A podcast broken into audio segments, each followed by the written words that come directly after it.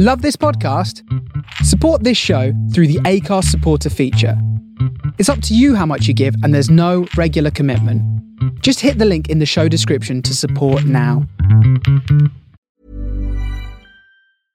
Hey, I'm Ryan Reynolds. At Mint Mobile, we like to do the opposite of what Big Wireless does. They charge you a lot, we charge you a little. So naturally, when they announced they'd be raising their prices due to inflation, we decided to deflate our prices due to not hating you.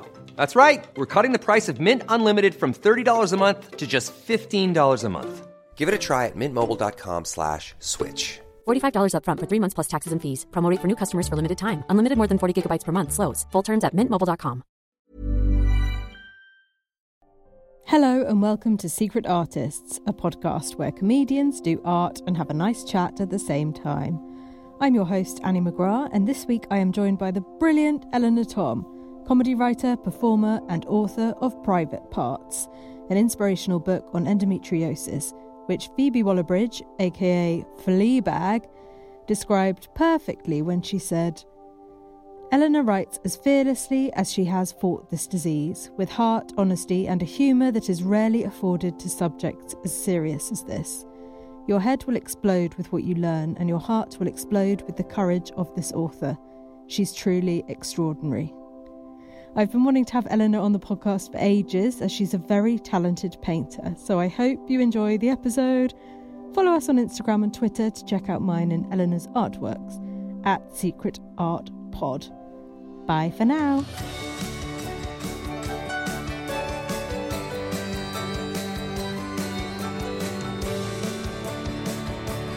Eleanor Thom is a writer and comic who started out at Manchester University, where she studied film and theatre and created award winning sketch group Lady Garden. In 2013, Eleanor wrote and performed the critically acclaimed solo character stand up show I Am Bev. As an actor, she has appeared in Absolutely Fabulous, Live at the Electric, and Drifters. Eleanor also writes for some of the country's best known comedians on their live and TV work. Eleanor is also good, a pub. It's a long intro. You've done a lot of things. Eleanor is also a published author. In 2018, she was awarded the Royal Society of Authors grant for non-fiction, and last year her debut book was published, Private Parts, which is a funny feminist memoir about what it's really like to live with endometriosis. The book includes exclusive interviews with Lena Dunham, Paulette Edwards, Emma Barnett, and Dame Hilary Mantel. The Observer described it as funny, honest, and inspirational. It was picked as one of the best non fiction books of 2019 by Stylist and Dazed magazine. Eleanor is also an artist, and I'm very mm-hmm. excited about having her on the podcast. I'm very excited to be here. Thank you. No worries. How are you? I'm all right. Yeah, never done art with other people before like this, so it's very exciting. Yeah, it's weird doing art over Zoom, I think. It's a, it's a Yes, new thing for all of us. You sent me your, your muse. Do you want to explain to the listeners what you've chosen for us to draw or paint? So, knowing that I'm not very good at observational drawing, which is something I learned quite some time ago, however much I try, I've gone for a slightly abstract Monet. Uh, Because this is a print I bought in uh, last year when I went on holiday with my dear friend Jessica Neppett, and it was an incredible day where the light was. I just I kept walking around going, the light is extraordinary. uh, I just couldn't stop saying extraordinary. You so were that walked with the rest person. the holiday. Yeah, I was it really is extraordinary. um, but it was. It, it was like a kind of seventh wonder of the world. It felt really amazing, like a kind of miraculous place. It was, yeah. And I'm not kind of religious or anything like that, but it did sort of, it felt like that. So this particular piece has the light coming through the trees along the path, and then it goes towards the house. But it's it's abstract enough, I think, for me to try and capture something. But it might just look like a pink blob at the end. Yeah, it's great. So, did you actually go to that those gardens? Yeah, Yeah. Yeah, we didn't go around the house because the queue was ludicrous. Um, but yeah, the the the lakes and stuff, and just walking around, it was it was extraordinary. the light was extraordinary. the light, it really is extraordinary. Yeah, It's beautiful. And what um what are you are you going to use paint or are you going to draw? What medium have I'm you chosen? use I'm going to use acrylic paint, Nice. which is my, I think partly because of finances, I was pushed into using acrylic over oils. And Yeah. now I find oils quite frightening because I can't change them. So my style of art tends to be that I layer and layer and layer, and acrylic's better for that. So I'm going to use Yeah. loads of different acrylic paints.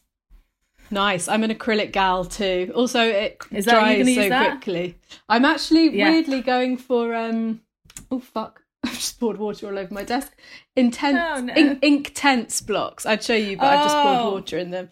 So they're these sort of coloured ink blocks that you add water to because I thought oh, they'd wow. it might help with the sort of wishy washiness of the Monet painting. Yeah. Monet is so wishy washy. So wishy washy, really which isn't normally my vibe. So I'm going to find this a bit of a challenge. I think. Um, Have you used these before? I have, but I'm not very good at them, so I don't know why I chose them again. Well, I don't know why I've chosen something so realistic. I mean, it's it's not that realistic, but I, I don't know why I've done this. yeah, I was surprised actually because your your paintings are generally quite abstract, aren't they? yeah, but the thing is, is the way that I paint is that I don't actually know what I'm going to paint. So most of the time, unless it's a commission and someone said I like a particular style, if I just Yeah. sit down and paint, my only choice is the colours. So I pick whatever colours I want, and then I mm-hmm. just start and go with whatever comes out. So there's no plan, just a load of tools and a load of paint. So I Love wanted that. something that had some form to it. Otherwise, I'll just go off on a tangent and keep building and building and building it. So do you never really work from photographs or real life? Is it all No, from your head? Yeah, That's so cool. it's partly because I was put off by that at school because they made it quite clear that that was not my forte. So I think in my head, I'm no good at observational. Oh, really? Oh, so it's a sort of rebellion. it's like, well, I'm good at this stuff, so I'll just stick to that. Yeah. Also, no one can say if it's good or not if it's abstract. Whereas if you're trying to draw someone's face and it doesn't Ah, look yeah. like their face, they can say that's not good. He definitely won't. yeah. He's definitely not gonna. But your stuff is like a combination of the two, which I really love. Oh, thank you. it's it's the merging of figures, which I just cannot do. I cannot do it. But you're I like bet a you could. trained artist, aren't you? No, Nah. no, no, no, no, no. Um, but your stuff, your stuff reminds me of Gerhard Richter. You know his abstract paintings where he like drags Oh, stuff across, nice. and I love him. Yeah, my mum really likes him. She's got a massive poster of him in her house. Oh, really? Yeah, Maybe it subliminally went into your Maybe it's from co- yeah. age. but then I really love like William Morris, which is so hmm. detailed, and it's it's. Drawings and prints and stuff that I just I love that stuff. Like that's what I would have in my house. Yeah. But I, yeah, what I'm drawn to is not so much that when I'm actually making it. I think I know my limitations. Let's go straight Let's onto go. the canvas. This is, this is a Straight on. terrifying moment where you go, "This was not the color I meant to put on." Yeah, Okay, exactly. Let's do this. I quite like the first mark is always quite exciting, isn't it? Yeah. Um, do you water your page first? I did just put a bit of water on, straight and then I realised there's some blue ink in it, which was a mistake. So the first line I've done is already a mistake. so that's a bit of fun. But you can always go over it. Hopefully, you can with these intense things as well. Yeah, exactly. I've got the Um, pencils of them, but I've never seen those. They look like a kind of oil pastel almost. Yeah, I think they're, they're quite dense. So I don't know whether that will help me or not, but time will Do you can layer them? I hope Do you so. you can layer them? I'm already very out of my depth. Um, I am. I've just covered the whole thing in Naples yellow. It's not the right colour at all. uh, so oh, it's so weird. I've it's just been reading your book, Private Parts, and it's so great. Oh, thank you. I love the bit um where well, I was going to ask you if you have any favorite artists, but I remember you saying in your book that you absolutely love Frida Kahlo. I do absolutely love Frida Kahlo. I, it's funny because her work wouldn't naturally be what I'd go for because it's quite it's quite harrowing a lot of it. Yeah, Um, but it lots of self portraits. Yeah, and I think I don't know. It's sort of the the pain of her life. I think comes through in quite a lot of the pictures that aren't actually the violent images. Yeah, So I can see quite a lot of pain in the portraits, the self portraits of hers. Just in her eyes, you can see it. You know. Um, yeah, and I really loved the film. I saw the film quite early on, just uh, just after I'd been diagnosed with endometriosis, which is quite a painful condition. So I was kind of trying not to think about it at 19, but I was going to pretty much have a life of sporadic pain at the very best.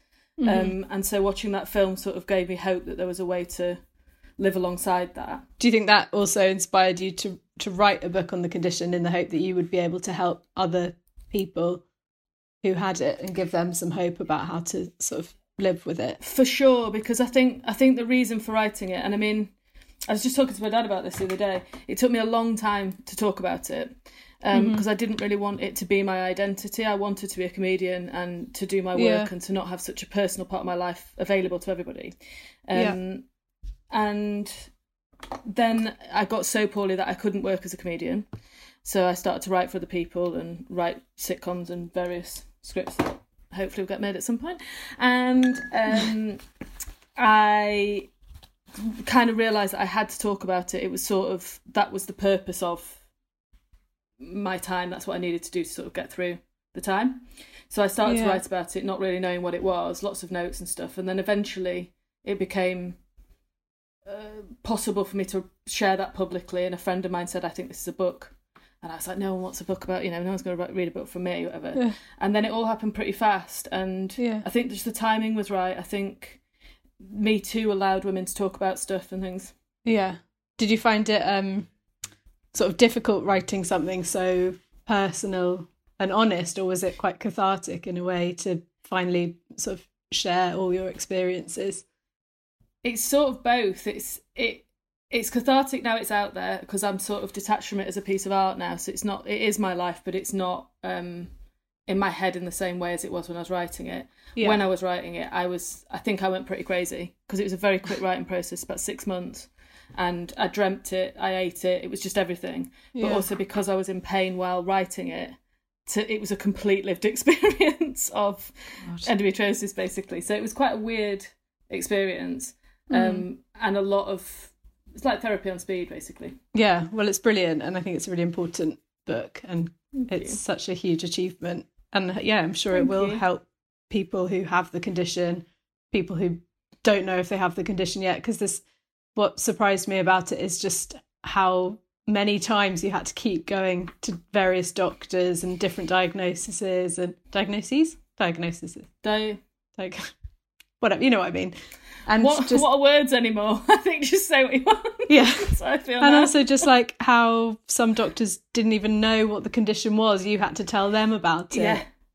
And still don't like the thing about you know women having to put up with pain and you know the fact that sometimes you i don't know you just um you you sort of second guess your own physical pain because as a woman we're sort of conditioned to expect to be in pain or just to put up with it in the same way that men aren't absolutely and i think that's partly why it's so you know obviously a lot of my friends don't have it mm. um, and i was kind of it turns out i was weirdly private about it so that they didn't know quite a lot of the stuff they were reading about in the book. They were like, "Oh, I didn't realize that was going on." like, yeah. Oh, right, I was quite good at hiding this. Fine. Yeah. Um, but they can relate to quite a lot of stuff, even just sort of women's problems. Anyway, I think mm. a hmm. lot of the time are, you know, sorry, that's part of being a woman, and it's just assumed yeah. that we have to get on with this, and that's how it is. As if it's this kind of burdensome yeah. thing that hopefully won't cause you too many problems. So I think there's sort of a lot of parallels in pregnancy and postnatal issues and all sorts of health conditions mm-hmm. as well. I think a lot of the time mental health gets dismissed as well. You know, you're being hysterical, yeah. it's hormonal, it's not real. Um, so I'm amazed how many um, conversations it's opened up like that. Also, just um, aside from the stuff about endometriosis, endometriosis, the um, you know the way that strangers are conditioned to ask women about like oh you, are you are you having children? Do you do you want to you know just how like women are expected to have children or it, yeah. it's it's seen as like totally acceptable. Yeah but it's also like our bodies are up for discussion like that i think mm. then there's a there's a wide movement about that isn't there the kind of judgment on thick thighs and all the kind of you yeah. know the empowerment around just going it's not up to you to kind of make a decision about my, how my body is yeah exactly you wouldn't just be like you know, ask a man if they're circumcised in the same way. I might do that next time.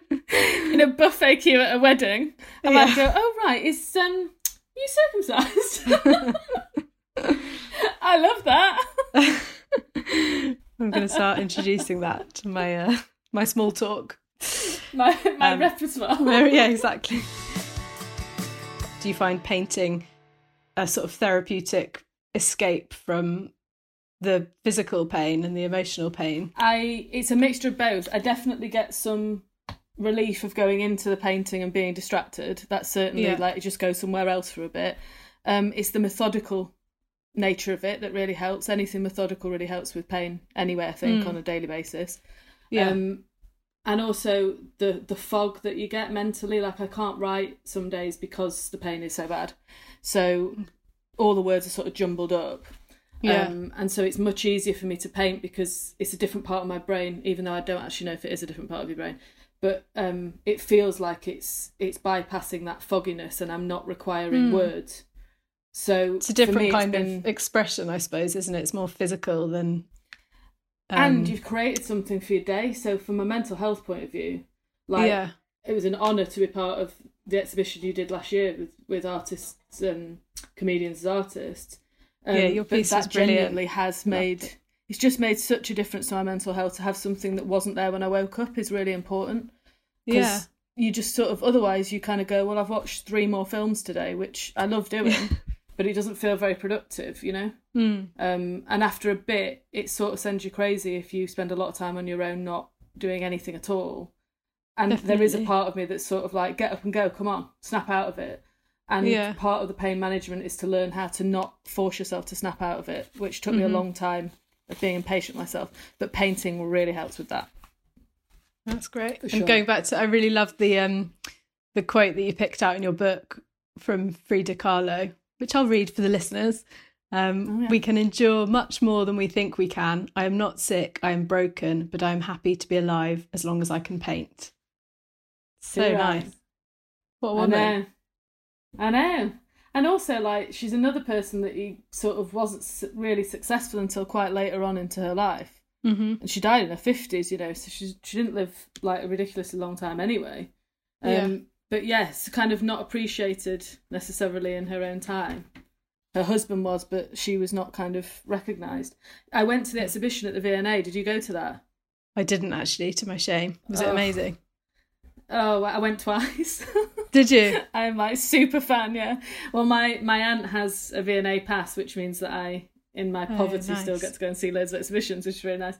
Um, and to be that close to the painting, you could see like the licks of the brush, Hmm. and it was just like an amazing moment. It's a lot of it was her like costumes and clothes and things, but there were a few paintings Mhm. and things on like tin. She she painted on like um, metal panels Oh yeah. really weird, like with a kind of acrylic paint on that, which I've never seen before. Um, I just loved it. Yeah, she is. She's quite an amazing figure. I think, like serious illness for such a long time, a lot of pain, a lot of drugs for pain. Yeah, I do Yeah. love her. She had polio, is Who's that your favourite? She had um, polio as a kid, and then she had as a kid, as if I know her. she had polio as a child, As a kid. and then she was yeah, it's like when she's a kid, she had polio. Um, and then she was in a bus accident, which like basically broke her bottom of her spine, and so everything she had loads of operations on her spine, so a huge amount of pain. But it also affected her uterus and stuff. So while we're talking about why women don't have children, she was somebody who had uh, multiple miscarriages and, and couldn't have biological children. So yeah, it's it's quite an interesting story from that perspective for me as well because it's sort of like what do your what do your days look like if that's not how you're going to be? If you're not going to have children, how do you use your time? I suppose. And so she's an inspiration in terms of that as well for me. Um, though I didn't know that at 19 that that would probably be the outcome. And it's a lovely Yeah. film as well. Yeah, I need to watch it. Is it just, it's called Frida, is that right? Yeah, and it's um, Anthony Molina is uh, Diego Rivera, uh, her Mhm. husband, who was the artist who did the big murals, wasn't he? And the communism and all of that. She's a communist, of course, as well. Um, but then I read some really weird stuff about Weinstein afterwards, so it's kind of spoilt the film a bit for me. But It's what, so Oh, was yeah, yeah, yeah. Of course. but it's still an amazing achievement from Salma Hayek, who produced it as well. So Definitely. How's your painting coming along? it's quite a lot of green. How's yours? I've gone quite bold with the sort of purpley colour. Is that a sort of purpley Oh, magenta? Yeah, I'm trying that's to be. That's interesting. We've gone for a different start. Yeah, well, I've done a bit of green. Oh, I'll try and lift it up. That's where I'm at so far. I'm trying to be Oh, a bit yeah. um, more patient than I usually am, and be a bit, you know, less bold with the colours. And I'm not very good Why? at So what, watercolor. how do you start? I normally paint the whole canvas like a block colour, so usually a sort of deep blue. Um, then wait for that to dry and then paint into it from there, so it gives it a bit of depth and like a yeah. I don't know why really. My art teacher always suggested painting the canvas a colour first. I think it is to give it depth, and then you can like bring out the lights on top of the background colour. Um, Okay. how do you start?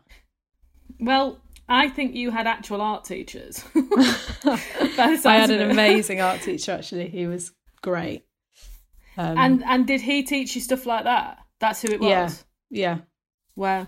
Was that A level or like GCSE or degree? or um, what? yeah, both uh, at GCSE and then A level, and then I did an art foundation course where I didn't really get taught anything, but it was fun. But you knew it all already. yeah. She had a good teacher. God no, I don't know about that, but my art was the only good thing about my art teaching was that they left me alone to just play, yeah, which I do think is you know there's a lot in that. But definitely. I didn't learn anything. I didn't learn anything about art history. I didn't learn any techniques. I have no idea what the course was for two years of GCSE and two years of A level. like one of the teachers, and I, I do like her because actually this is kind of what I do now. But she mm. used to just go, "Why don't you just take a section there and just enlarge it?" And I was like, I mean, I could do that, but that's basically photocopying. I mean, it's Yeah. not. you know, if I'm doing a collage piece, fine, but uh, it's not really technique. This No, but God, I, just used to didn't love the I learn photocopier. What a good I- invention! I used to like take photos of like nights out and do like abstract pieces with like tracing and all that. But I did, I think, in fairness, it did help me find a style because Yeah. they kind of left me be. And they they never criticised really. They did say you're not very good at, you know, observational's not your forte. I remember them saying. Hmm. And one of my GCSE teachers just I was making clay one time, and Hmm. he came in trying to make this hand for a GCSE thing. It's some, you know, they're always like a weird thing like inside outside or something Yeah, is like a term and then you have to go with it. I did Uh-huh. something about the unconscious, so I had a, a, a pillow that I'd cut open with loads of stuff coming out of it, like a kind of Dali kind of thing. Nice. And I was trying to do a hand coming out of this pillow. And he just came in and went, mm, and just like slammed it flat. and started to make it again. Oh And I was my like, god, that was your um, teacher. My teacher. he That was is awful. hilarious though. And my Bev character has quite a lot of him in it. Oh, so Oh, really? He provided me with other things, so it's fine. Yeah.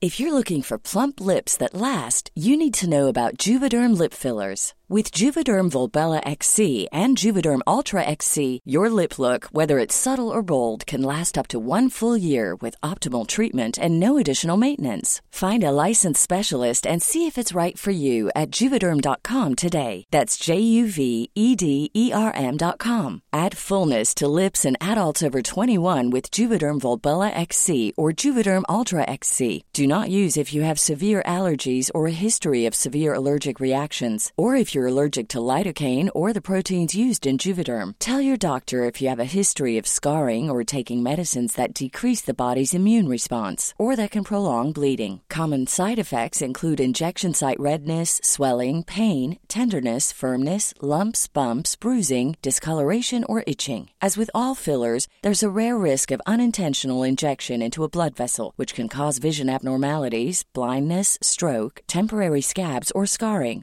For full important safety information, visit juvederm.com. I'm Sandra, and I'm just the professional your small business was looking for. But you didn't hire me because you didn't use LinkedIn jobs. LinkedIn has professionals you can't find anywhere else, including those who aren't actively looking for a new job but might be open to the perfect role, like me.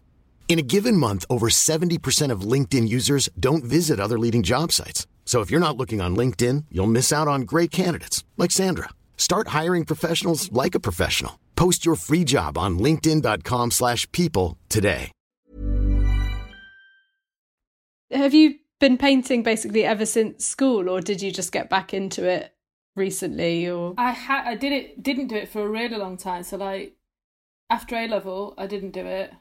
my dad suggested I did an art foundation course, but I think I knew I wanted to do writing, and so Mm-hmm. I kind of considered it as something that I liked doing, but it wouldn't be like my job, I guess. Yeah. Um, and then I stopped while I was a comedian because my stuff is quite big. I mean, this is like an Mhm. A3, but I really like working on massive pieces. And also, Yeah. well, you know what it's like if you're carrying around loads of paints, it's like a suitcase of paints. Well, in Lady Yeah. Garden, we already carried around like a hundred props, and that was cumbersome enough. Everyone would be like, "Oh, moving in, our way," You know, it's already annoying. So um, I didn't paint for a really long time, and then when uh, when I got more sick, when I was about 29, 30, I did a really horrendous uh, drug treatment, and I was basically housebound for about six weeks, and that's when you know films and TV and stuff weren't enough, and I Yeah. was sort of losing my mind a bit, and uh, my friend said, "Why don't you start painting again?" And I, I started and hated it. Like I hated the stuff I was making. It just looked so awful. it takes a Um, while to get back into, going. doesn't it? Yeah, well, Like I, if you're out of practice. was, you know? Yeah. Do- have you well, always thank God you got back into it.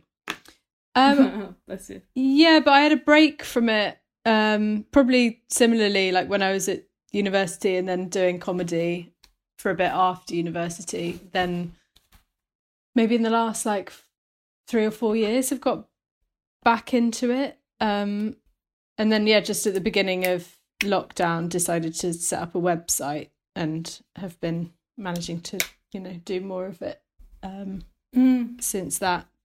But yeah, we got got into Did it Did you again. get into it when you were younger as well? Yeah, I always loved it. Art and drama were always the subjects that I Yeah.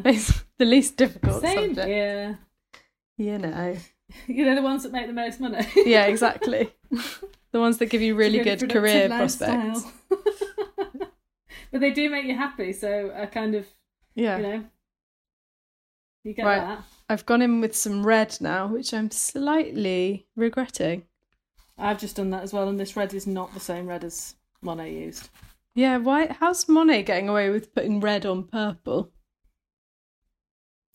It's But also, the- it's so like rich as a red. Mine's coming out as quite muted.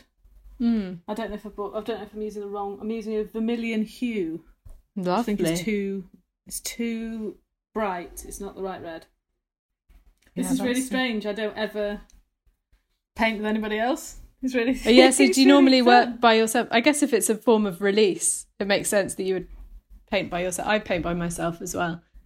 It's a bit like meditation. I think. Definitely.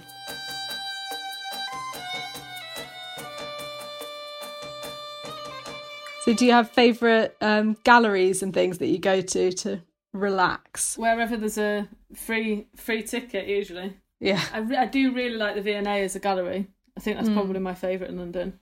yeah, it's Uh, beautiful. I like it? the Royal Academy, but I was put off by a bronze exhibition a while ago. Where it was like nine rooms of bronze. It's like I, I admire the skill here, but I am like, by the That's kind of too many room, rooms my bronze, isn't it? I went with my sister, and me and my sister were like giddy and like you know that kind of childish, um, overtired energy that you get. Yeah, We were like that, and I was like, it's like thirty-one or something at this point. kind of dicking about in the sixth room, going "woo bronze," being really stupid. I often feel like So that in a just kind of gallery, which is maybe a bad thing because I work in you know the art world. But I often feel just like I find everything really funny or can't quite take It's it as bit- seriously as I should be. Do you know what that's what it is? That's the thing. Certainly for me, is that I almost feel like if I did learn more about it and how to do it, I'd feel the comedian in me would be like, "This is a bit stupid, isn't it? You're taking it a bit too seriously." Why? why Well, are you yeah, being so that's what I sincere?" Found. Was I went to art college for a year and did a foundation, and I just found Mm. everyone took themselves so sli- seriously, and it was quite a pretentious environment. And I just That's thought, it. I can't see myself being here for four or three more years. And then went and did English Mm-hmm. and drama and started doing comedy, and just found And found you your know, people. found my people. But I still love doing art, and I'm glad that I went there. But it's definitely um, It's really interesting that our both of our responses is to kind of get giggly and Yeah.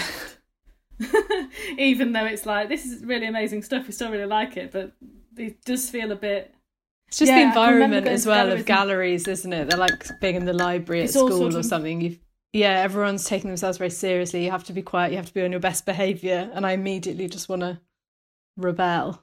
Definitely. Do you go to galleries on your own, or do you go with other people? I I tend to go with people normally just with like one other person. I think so. You Yeah.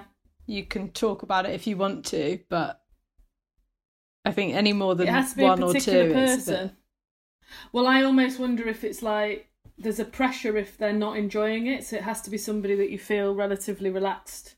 That's true, actually. I've got a couple of good friends who I would probably choose to go with, who I know are into art, but I'd also like just want to catch up with them. So Yeah. yeah, you But don't want. of, there's a rule there's a sort of rule, isn't there, about galleries as well, that it's sort of like we might have a bit of a chat and then we'll go off on our own. Sort of, Yeah, there's a- yeah, there's A sort exactly. of mood to how Unspoken you go through it. Yeah. fluidity to it, isn't there? Yeah. I also wasn't taught that at school.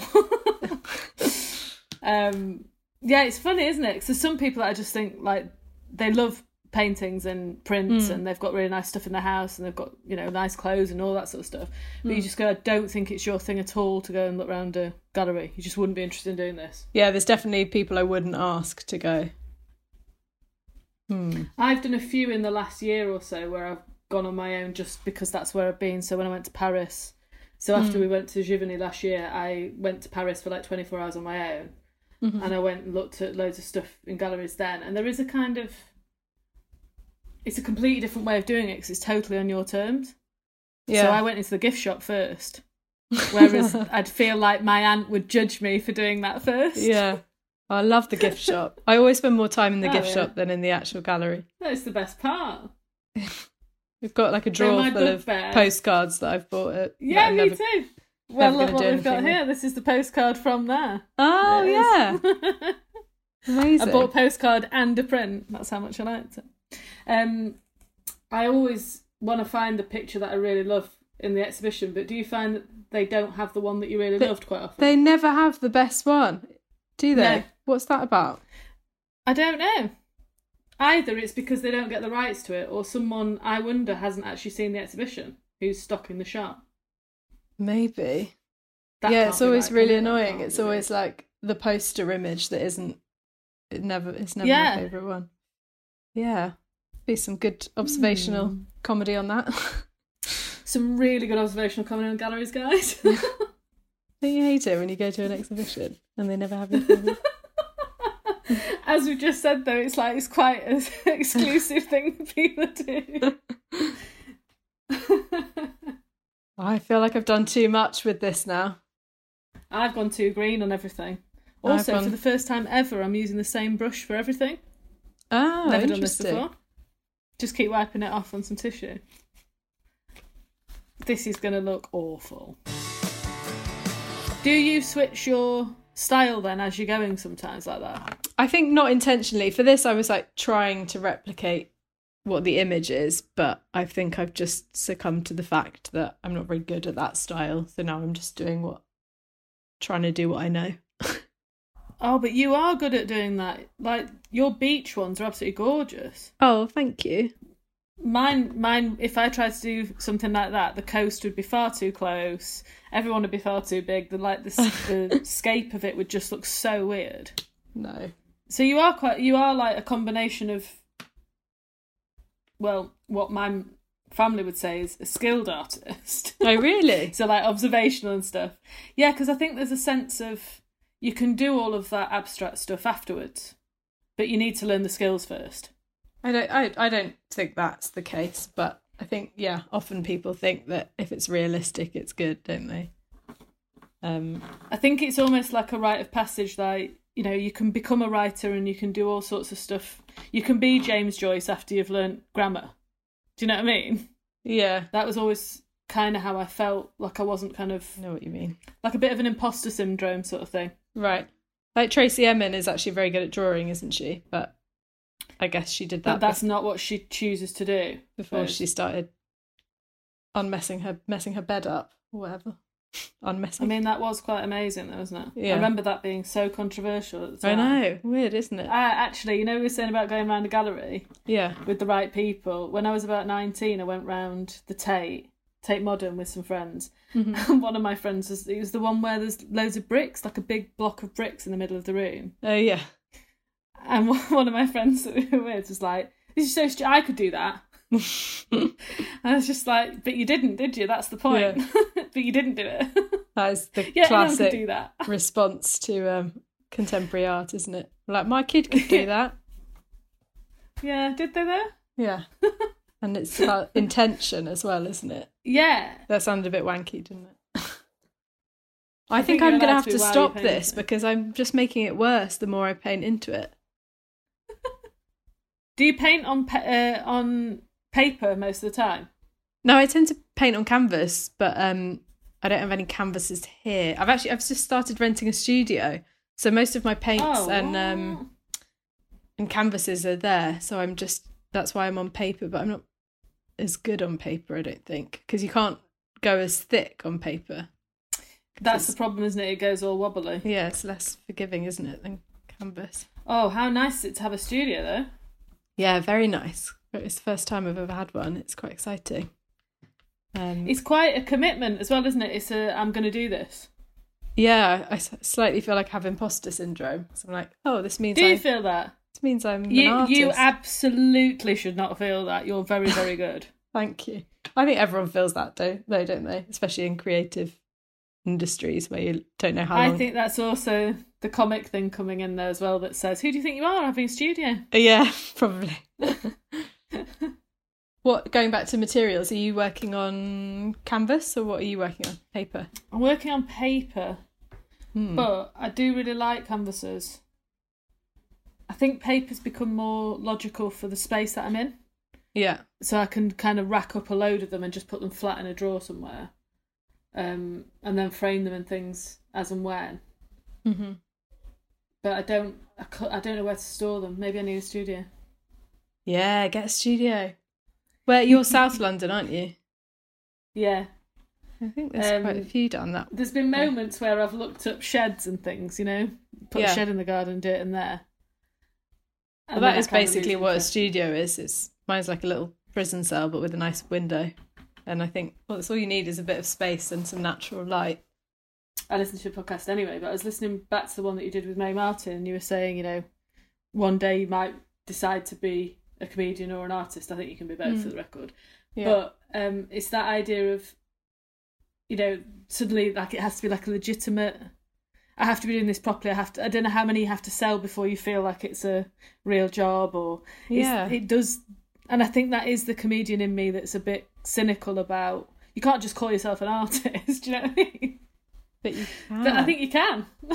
I think I don't know if we talked about it on Mae's episode. We probably did if that's what we were talking about. But the fact that Van Gogh only sold one painting in his lifetime, and he's now one of our like most re- well recognized artists of all time. Like he probably was having a massive insecurity complex about what the fuck he was doing with his life. I think writing is like that though as well, because I think you'd never do anything creative.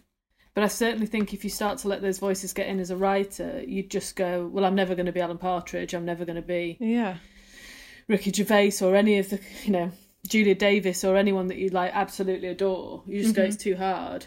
yeah. Oh yeah, so I've just seen here that the one painting he sold in his lifetime was the Red Vineyard at Arles. Although there are other theories that he may have in fact sold more, but that's the one that's sort of been recorded. And he didn't start painting until he was twenty-seven. That's Really? Oh well, that's when I picked it back up again. So maybe I'm like the next one. and died when he was thirty-seven. uh, that sounds about right. Yeah. Wow. Couple more years then. Um, It's God, so it- funny though because it's not the one that we know, is it? no, it's not one of the big, the big, sunflowers or the the big hitters. Yeah. Have you ever done any sort of painting courses or anything like that, or any? No, I've no, I haven't. Do you know what it is? There's a bit of me that kind of goes, "Is it gonna?" Sp-? It's so silly, isn't it? Because I don't think this about anything really, unconsciously, I think, is it going to take something out of the playfulness of it for me? That- Am I going to suddenly realise that I'm doing something wrong, and therefore we'll get nervous about it, and it'll stop being quite as therapeutic, it'll become more like you're not doing it right. Yeah, that's a good point. I'm not quite Um, ready to sort of give up on that yet, but I don't I don't know because I also really enjoy it when I learn a new skill or accidentally find something works.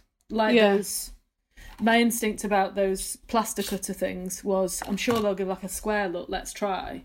Mm-hmm. So I'm not I am open to learning that stuff. I just I think I'm worried someone will tell me I've been doing it wrong. I mean, that I would be very don't- bad teaching, I think, if they said that to you. But Yeah. but yeah, I know what you mean. It's a worry that the enjoyment of it will go for you. And at the moment, if it is something that's such a sort of form of therapy, then it's Yeah. maybe not not worth. But then I think it, you you hit a limit to how much you can just keep doing without developing that a bit as well. I do think it's something that I'd like to look into.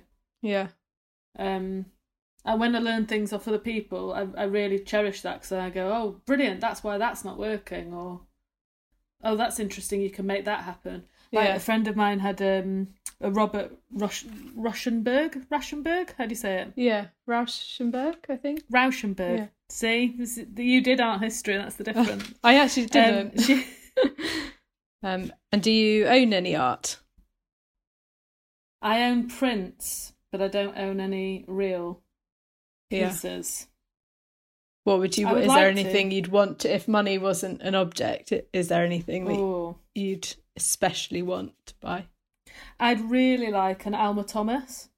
I found her work in New York earlier this year. Oh, I haven't heard of her. Oh, oh, absolutely incredible artist from like the '60s. She does really abstract stuff. Hmm. Um, it's gorgeous. Um, big bright colours, huge canvases. yeah. uh, and I think they could kind of, I think they would work in a small or a large. I mean, if money wasn't any object, you'd, uh, oh yeah. Almost you'd like have a large house. optical illusion type. Yeah, They look like mosaics almost. they she do. use, They're um, not quite like the ones that I saw. The she use that I saw were ceramics more or are they paintings? They're paintings. Do you know what? I know what, why they're showing uh, the ceramic ones is because um, she was commissioned by Obama to do one in the White House, and it was a ceramic one. So that's probably the most Oh. popular. Interesting. So, yeah, you can see. It's. I think she basically like layers up, which is probably why I like it. It's like how I paint. Yeah. So oh, she'll yeah, put really a whole load of stuff on, and then she scratches it out. I think. I, you know when you stare at a piece of art for ages trying to work out how they've actually done it. Yeah. I did that in this gallery in New York, where it's just. It's actually in the Guggenheim, and um, hmm uh, yeah, so you can see that she sort of scratches uh, away so that you see the colour underneath. So she almost does a wash, another layer, and then scratches it off. Yeah. and I was really watching nice. it going, I can't quite see how you do this. I ended up looking at it for absolutely ages. Looked at my phone, I was like, oh, I've been in here 20 minutes just looking at this one piece. So she, I find it quite mesmerising, her stuff. Yeah. So yeah, I would have one of hers, I think. She uses a lot of squares as well, like you. I've switched to squares. What's going on? Also, everything's blue. Do you go through colour phases like that? Yeah, loads of my stuff is blue. It's definitely my go-to color, I would say. But yeah, I do have a few that are sort of orangey, and then um, yeah, um, I think it does go in phases of like much darker stuff, and then you know more colorful stuff. It's funny, isn't it? It's not a conscious choice though, so yeah, it's interesting No, to look back yeah. on stuff and be like, oh yeah, Because like right? I only joined Instagram last year because I was just like, you know, ought to do this. You know, I've not really got a presence on social media particularly. You know, blah blah. And the book was like, you know, it's a it's a good reason to start. I kind of put it off. Yeah, Um, and actually, it's been really enjoyable. Mhm. Just not only have I sort of met loads of people through it that have read the book and stuff, which is just a lovely thing as well. But Yeah. I've been sharing my art for the first time, and I never used to do that. It always used to be quite personal, and people have been really nice about it. But one of my friends, who I love dearly, but he went, I mean, I love them, but they're all quite the same, aren't they? You know, a lot of them are blue. I was like, I know, I can't, I don't know why everything's Yeah. blue. It's just, it's just, I, I find it a very calming colour, maybe. Definitely. Well, my room, as you can see, is blue. I find it very calming. Well, actually, it's Palmer grey, but you know, It's a light blue. Well, then we get into the names of colour. At least they're not like paints that you do on the wall. And they're Yeah. all sort of like elephant husk and yeah, exactly. weird thing. Or nail varnishes do that as well, don't they? I'm glad yeah, for some like actual hot colours. pink or like sexy, sassy woman or something. Quick fire round. Oil or watercolour? Watercolour. Contemporary art or old masters? Contemporary. Portrait or landscape? Portrait. Can you separate the art from the artist? No. Tortured artist or rational doctor?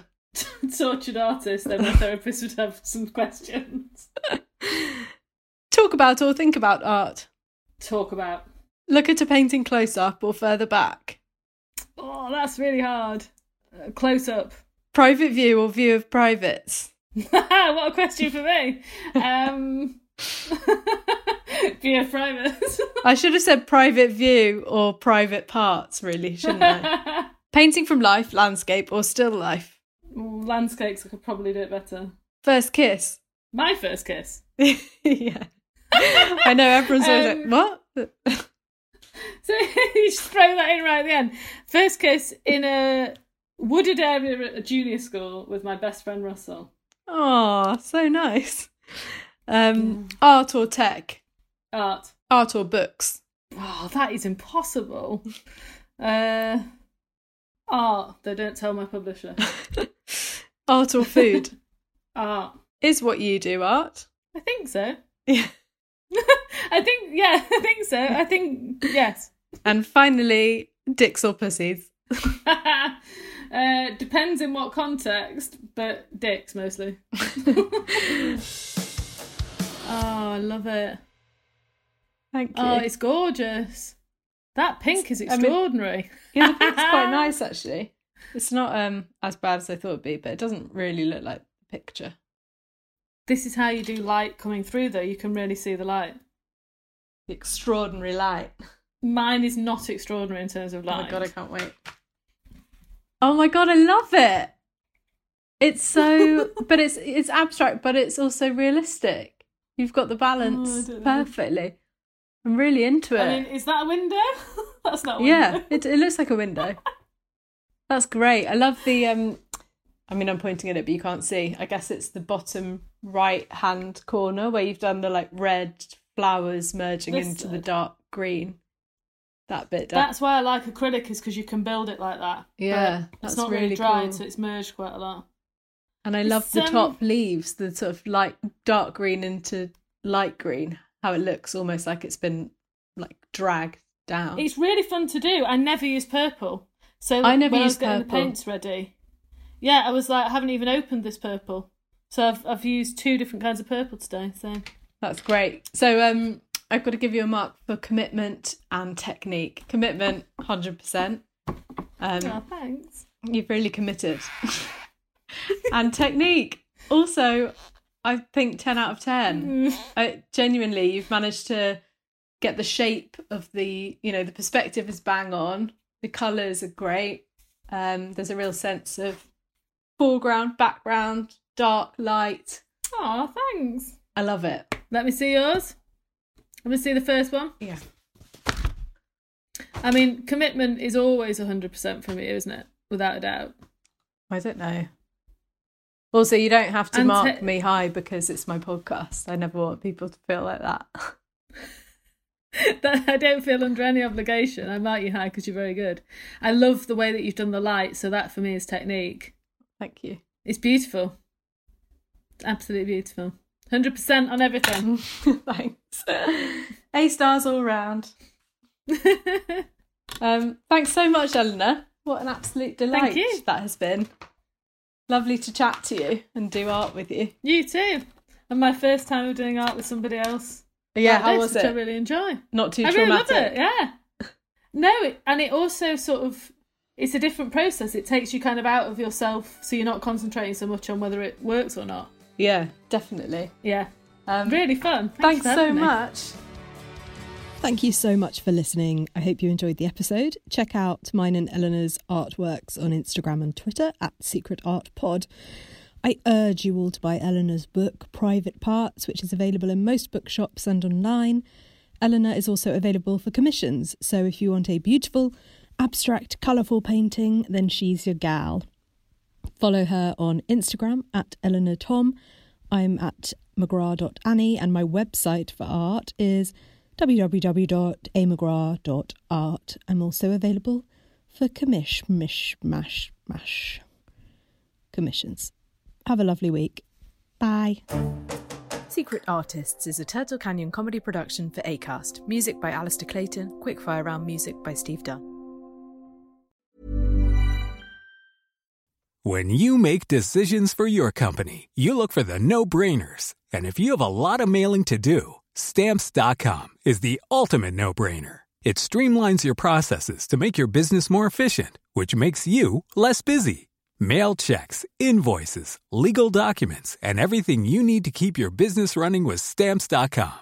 Seamlessly connect with every major marketplace and shopping cart. Schedule package pickups and see your cheapest and fastest shipping options from different carriers with rates up to 89% off USPS and UPS rates. And with the stamps.com mobile app, you can take care of mailing and shipping wherever you are. Make the same no-brainer decision as over 1 million other businesses with stamps.com. Sign up with code program for a 4-week trial plus free postage and a free digital scale. No long-term commitments or contracts.